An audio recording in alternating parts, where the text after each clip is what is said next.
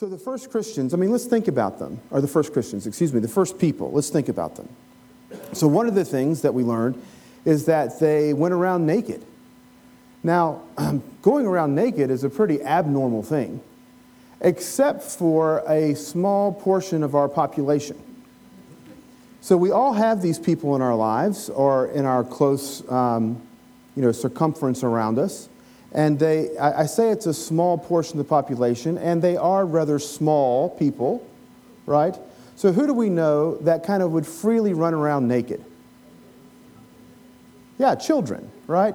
So certainly from infancy up through toddlers and even early childhood, you know, four, five, six, like go put some clothes on. Like, why do I need clothes on? Um, there's this sense of innocence, right? So that uh, this awareness that these first humans are coming to about their, about their nudity is something that we all know because we've kind of all grown up. And let's also think about this, this tree that they're supposedly kind of eating from.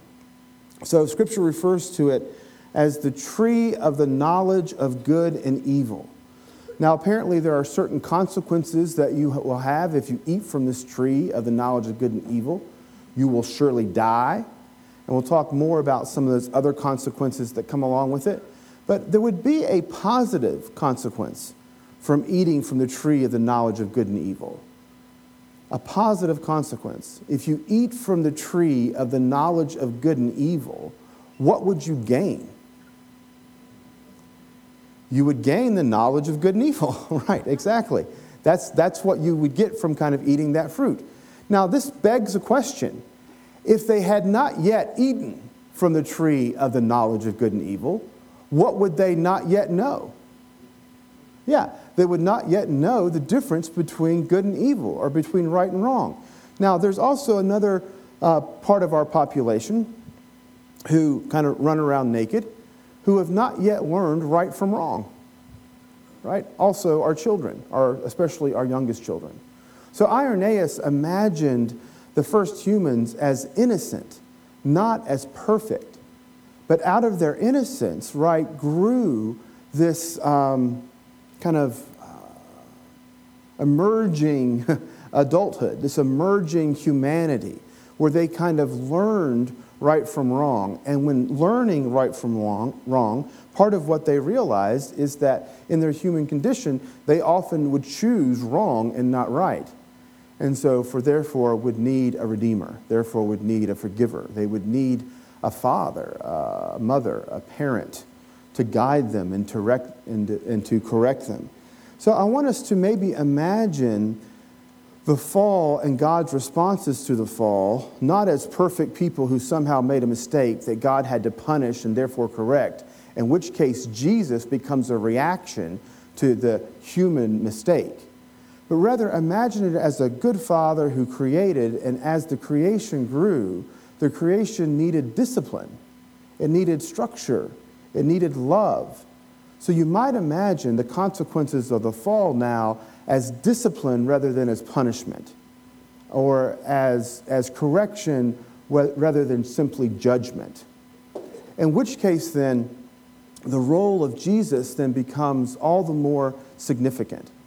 So we can often, and, and, and uh, scholars and ministers uh, often, had, often have, compared the life of Jesus to the life of Israel right? So Israel is, is down into captivity in Egypt, and we know the story that in order to avoid um, Archelaus, the son of Herod the Great, Mary and Joseph and Jesus kind of go down into Egypt. Then, the, uh, through Moses and his ministry, God delivers them out of Egypt, right? After the death of Archelaus, they come out of Egypt. Um, Israel kind of goes through the Red Sea. The next story you see in Matthew's gospel about Jesus is he's being baptized in the Jordan. The, Israel spends 40 years in the wilderness. Jesus goes out into the wilderness for 40 days.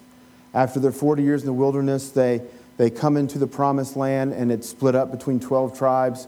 After his 40 days in the wilderness, he comes back into the promised land and he calls 12 disciples. I mean, it seems um, very unlikely that this could be coincidental uh, because it parallels so much. And then Matthew will go on to kind of compare Jesus to Moses, Uh, Moses is always going up on the mountain. In Matthew's gospel, Jesus is always on the mountain. And then he's often quoting Moses when he's there. You have heard it said, and he quotes Moses from his mountain, but I say to you. But when the lectionary places Matthew 4 in relationship to Genesis, which Craig read for us, and Romans, which says that uh, Christ is the last Adam, and though through Adam uh, sin has affected humanity, and not just humanity but creation, now through Christ, the last Adam, uh, the forgiveness and reconciliation and restoration is going to affect humanity, and not just humanity, but creation. So, this, this is very, very interesting to me. So, as Christ kind of goes out into the wilderness, now as the last Adam, not just simply to be tested to see whether or not he's up to the job, but to, to kind of conquer, to conquer temptation, to kind of overcome it, to, to be for us what we couldn't be for ourselves in much the same way that Jesus is for Israel what Israel couldn't be for itself. So if Israel was supposed to be this kind of light to the world and failed, now Jesus is the light to the world and succeeds. If the first Adam was to be this kind of um, kind of uh, father of, of the species, now this second Adam comes and redeems and moves and behaves in ways that, that only he can, which I think is important for us. Because uh, for those of you who kind of committed to Lent this year or have in the past, you have found yourself sometimes not quite succeeding. Right? So, any confessions uh, today? Sunday morning confessions. We need to turn the lights on bright, set up a confessional booth. You, you gave up something for Lent, and then kind of forgetting about it, you find yourself drinking that latte. Oh, gave that up for Lent. Or putting in that piece of chocolate. Oh, man, I gave that up for Lent. No? Am I the only one who's ever broken their Lent? A bunch of pious people. You found your, you, you've known that there's something that was right to do, and you found yourself not doing it. Or you know that there's something wrong to do, and you find yourself doing it anyway. Uh, Paul will talk about this in, in Romans 7 you know, this kind of struggle. And, uh, and scholars debate, God love us, um, will debate so hard about that. Is that the pre conversion Paul or the post conversion Paul? And I want to say yes. Yes, it's the pre conversion Paul, and yes, it's the post conversion Paul too, right? That, that we don't become perfect. That's not even. That's, that's not even the goal in some ways, right? It's just to become human and to become human in such a way that we can participate with the humanity of Christ. So, as we said earlier, this is Palm Sunday. This celebrates Jesus coming into Jerusalem and being announced and celebrated as the coming Messiah. But here's the kicker it wasn't the Messiah that they had hoped for, at least not exactly. It wasn't the Messiah that they expected. He wasn't militant enough, right? He could have rode in on a white horse with some armor on but instead he rides in on a donkey. Give me a break. Um, it, it, wasn't, it wasn't uh, kind of financial or kind of uh, government enough, right? It just it didn't fulfill, it wasn't even religious enough, right? It didn't fulfill their kind of expectations. But let's, let's think about these temptations of Jesus in light of the fact that he understands himself having come just from his baptism where God has said, This is my beloved Son in whom, whom I'm well pleased. And the Spirit has descended on him. He has been anointed. He has, in a way, become the Messiah. Like we might speak of Jesus as being born, both fully human and fully divine, but he becomes the Messiah. To be the Messiah is to be anointed, uh, to be king. And that didn't, that didn't happen at his birth. Um, uh, again, it's debatable. He gets anointed a couple of different places, but certainly at his baptism, you see this kind of spiritual anointing of the Spirit descending on Christ. And now he has this mantle upon him to do this thing. And it's only later after that, right, that they confess or profess that he is the Christ. So let's just look at this, this first temptation. turning uh, bread into uh, stones, excuse me, turning stones into bread, right? Which, of course, is not something any of us have ever been tempted to do, uh, primarily because we do not have the ability to do it. But what, what I love about it, and it's a, it's a small detail in Matthew's gospel that we don't find in Luke's, is that it's not turned this stone into a piece of bread as though this one man is hungry and just wants to eat. It's turned these stones into loaves of bread, right? All of this bread. In the rockiest of countries, and we've, um, we've expressed this as we've talked about the wilderness or the desert and what that would have meant like uh, in the Middle East uh, for Jesus or for Moses. Um, uh, or for Elijah and the various sermons that we've talked about in the way of the wilderness. We have this graphic, the way of the wilderness, that looks like New Mexico or Arizona or Utah or Nevada. These are rocky places. I mean, it's like rock on top of rock on top of rock. Like the mountains are rock and the ground's rocky and there's kind of rocks everywhere. And this is the same uh, place that Jesus would have been tempted to turn these stones, these rocks, like all of these rocks, into bread. And of course, if you turned all of these stones into bread, who could you feed? Well, you could feed the whole country. In fact, perhaps you could even feed the whole world. And so herein lies then the temptation, right? To, to um, jump ahead, to kind of circumvent the process, to, feed uh, the multitude. Because it's interesting, you know, later in the Gospels, um, Jesus will feed the multitude. So, why is it when he's feeding the 5,000, that's a good thing that we all celebrate, but when he's going to be turning these stones into bread, that's a bad thing that he has to avoid? I mean, it seems like the, the outcome would have been the same either way. We end up with from no bread to lots of bread, so people go hungry to people eat, right? So, people eating, that's the good thing, right? People going hungry, that's the bad thing. So, what's the difference between the temptation in Matthew 4 and the feeding the 5,000 later? Does Jesus fall to the temptation? He's like, man, I can't, I can't wait any longer, man. These people are really hungry. I got to go ahead and do this. So, what I think is going on there is that the temptation is to kind of do it himself, right? To just get it done. And that response is, and this is, this is really interesting because this goes back to a service we had a few weeks ago when we talked about bread and water in the wilderness. His response quotes the story of the man in the wilderness that as a person does not live by bread alone, but by every word that comes from the mouth of God. So we're going to rely on God. This is not something that we simply do.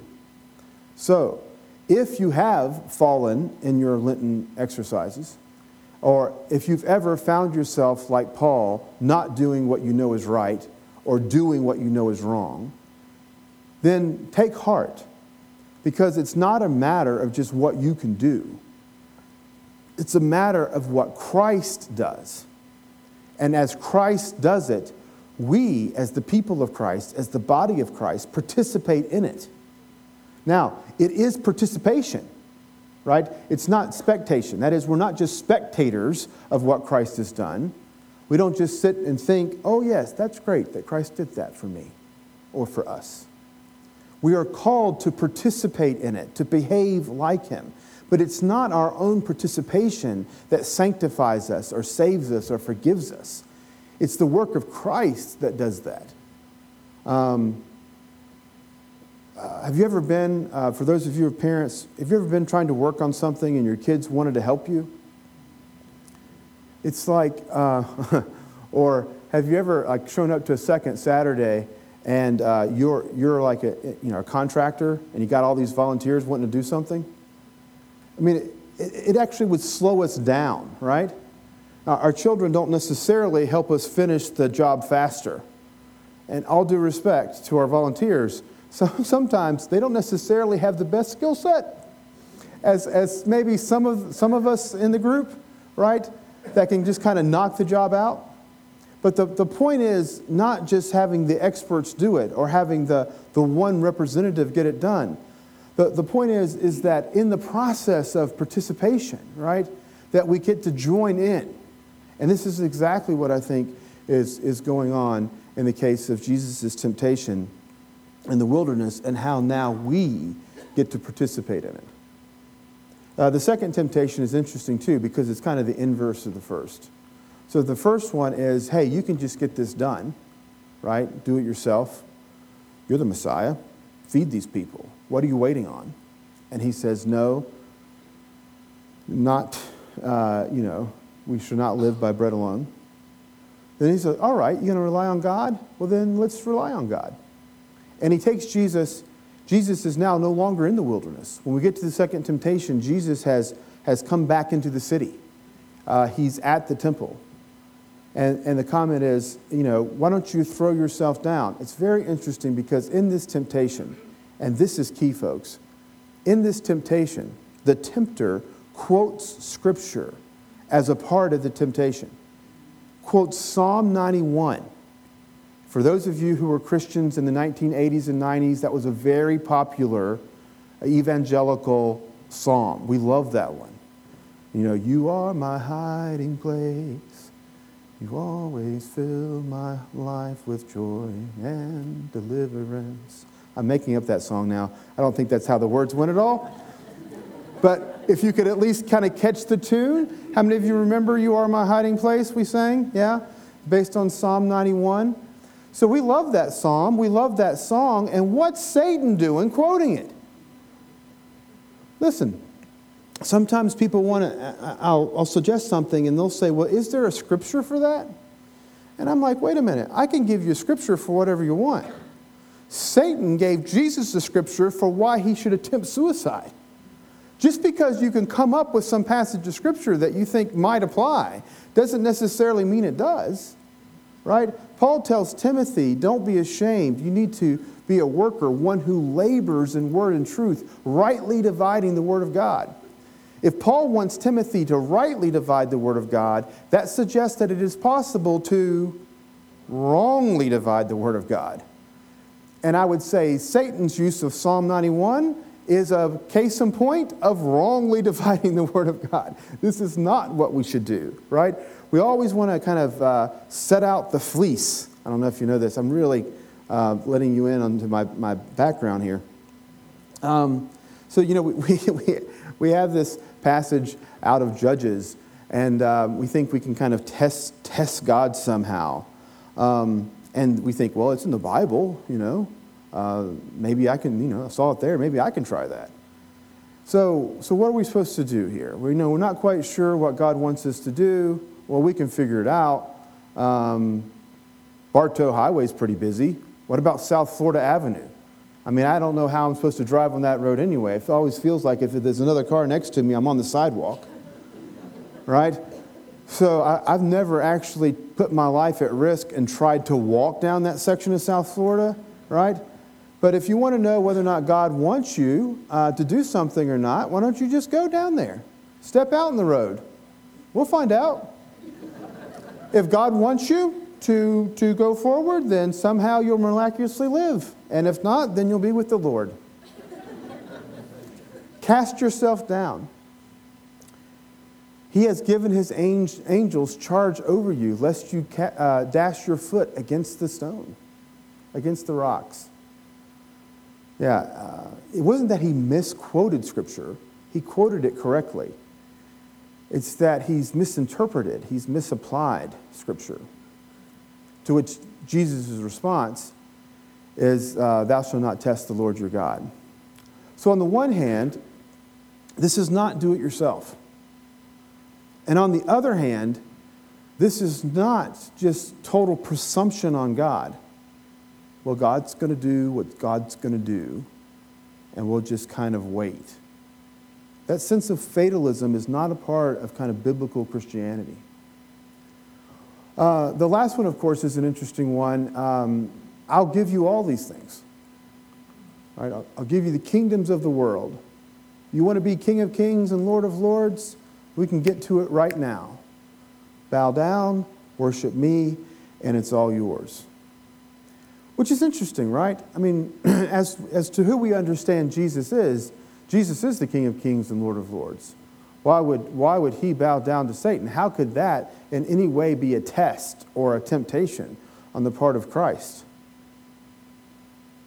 Unless somehow, in some real sense, there is this way in which um, the accuser is kind of rampant. That the kingdom of the world is not yet the kingdom of our God.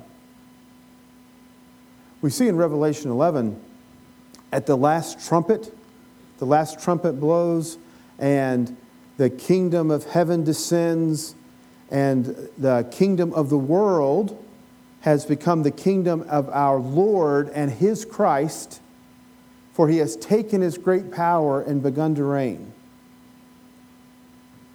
And that seems to be futuristic. We have, we have not yet reached the last trumpet. Or we get it in the Lord's Prayer Thy kingdom come, thy will be done on earth as it is in heaven. Why are we praying for that? Is that not already a reality? In what way are we between the already and the not yet, between the, the promise of the kingdom, the nearness of the kingdom, and the consummation of the kingdom? And who in the world is in charge of this place? Because it looks like a mess. At one point, Jesus says, We must depart, for the ruler of this age is coming. Ruler of this age, Jesus? Who are you talking about? Aren't you the ruler of this age? In what way are we in an age now that is anticipating but not yet fully experiencing the age that is to come? The age when our prayers and our promises and our hopes become reality.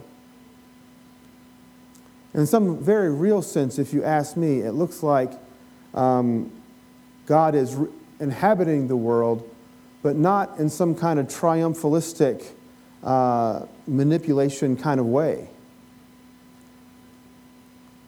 That the, that the world is uh, broken in all sorts of ways.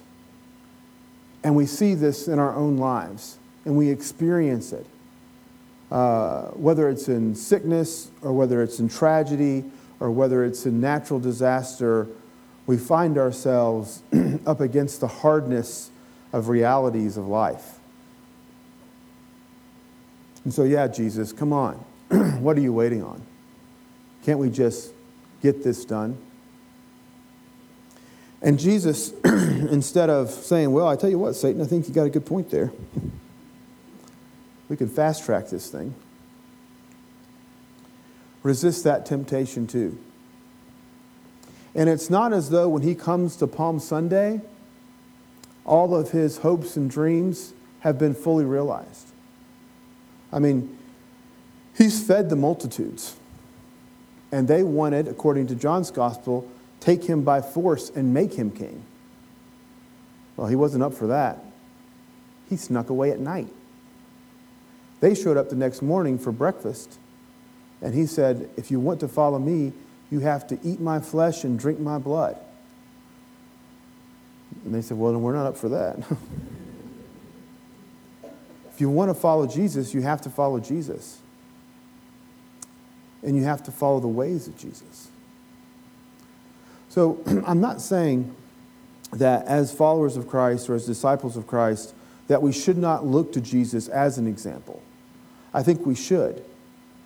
But I think uh, we need to realize, and this, this, is, uh, this is the most important point I, I want to make, is that our participation, our attempts to kind of follow Jesus, are not in themselves salvific. It's not those attempts to follow Jesus or to be like Jesus that saves us. It's the work of Jesus that saves us, right? And being saved, right, now we are, are invited and expected to follow, to participate, to go with Jesus out in the wilderness, to identify with the rest of humanity that is broken, that has been expelled from the garden. It's an interesting, interesting look at that. I mean, what was the consequence? The, the negative consequence if you ate from the tree, you will surely die. Well, they ate from the tree and they didn't die, right?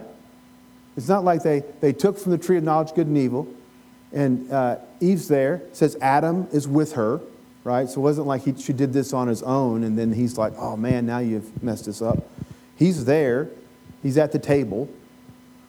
It's kind of like when I used to wait, ta- wait on tables and uh, you have a couple and you try to tell them the specials and the guy just sits there looking at his date and the date sits there looking at you as you explain.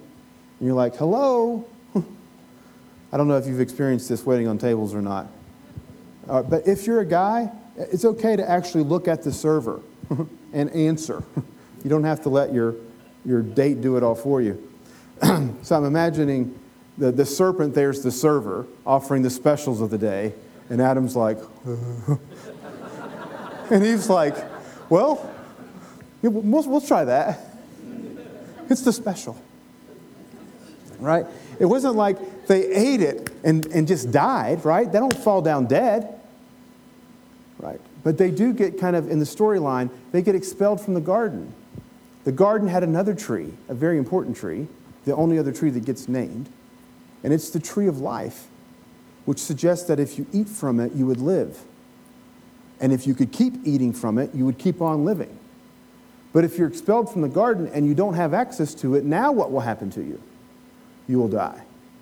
Which is how I imagine the new creation too. When John the Revelator sees the new creation, he sees a river and he sees the trees of life lining the river, which imagines if we can keep on eating from those trees of life, what will happen to us? We will live, right?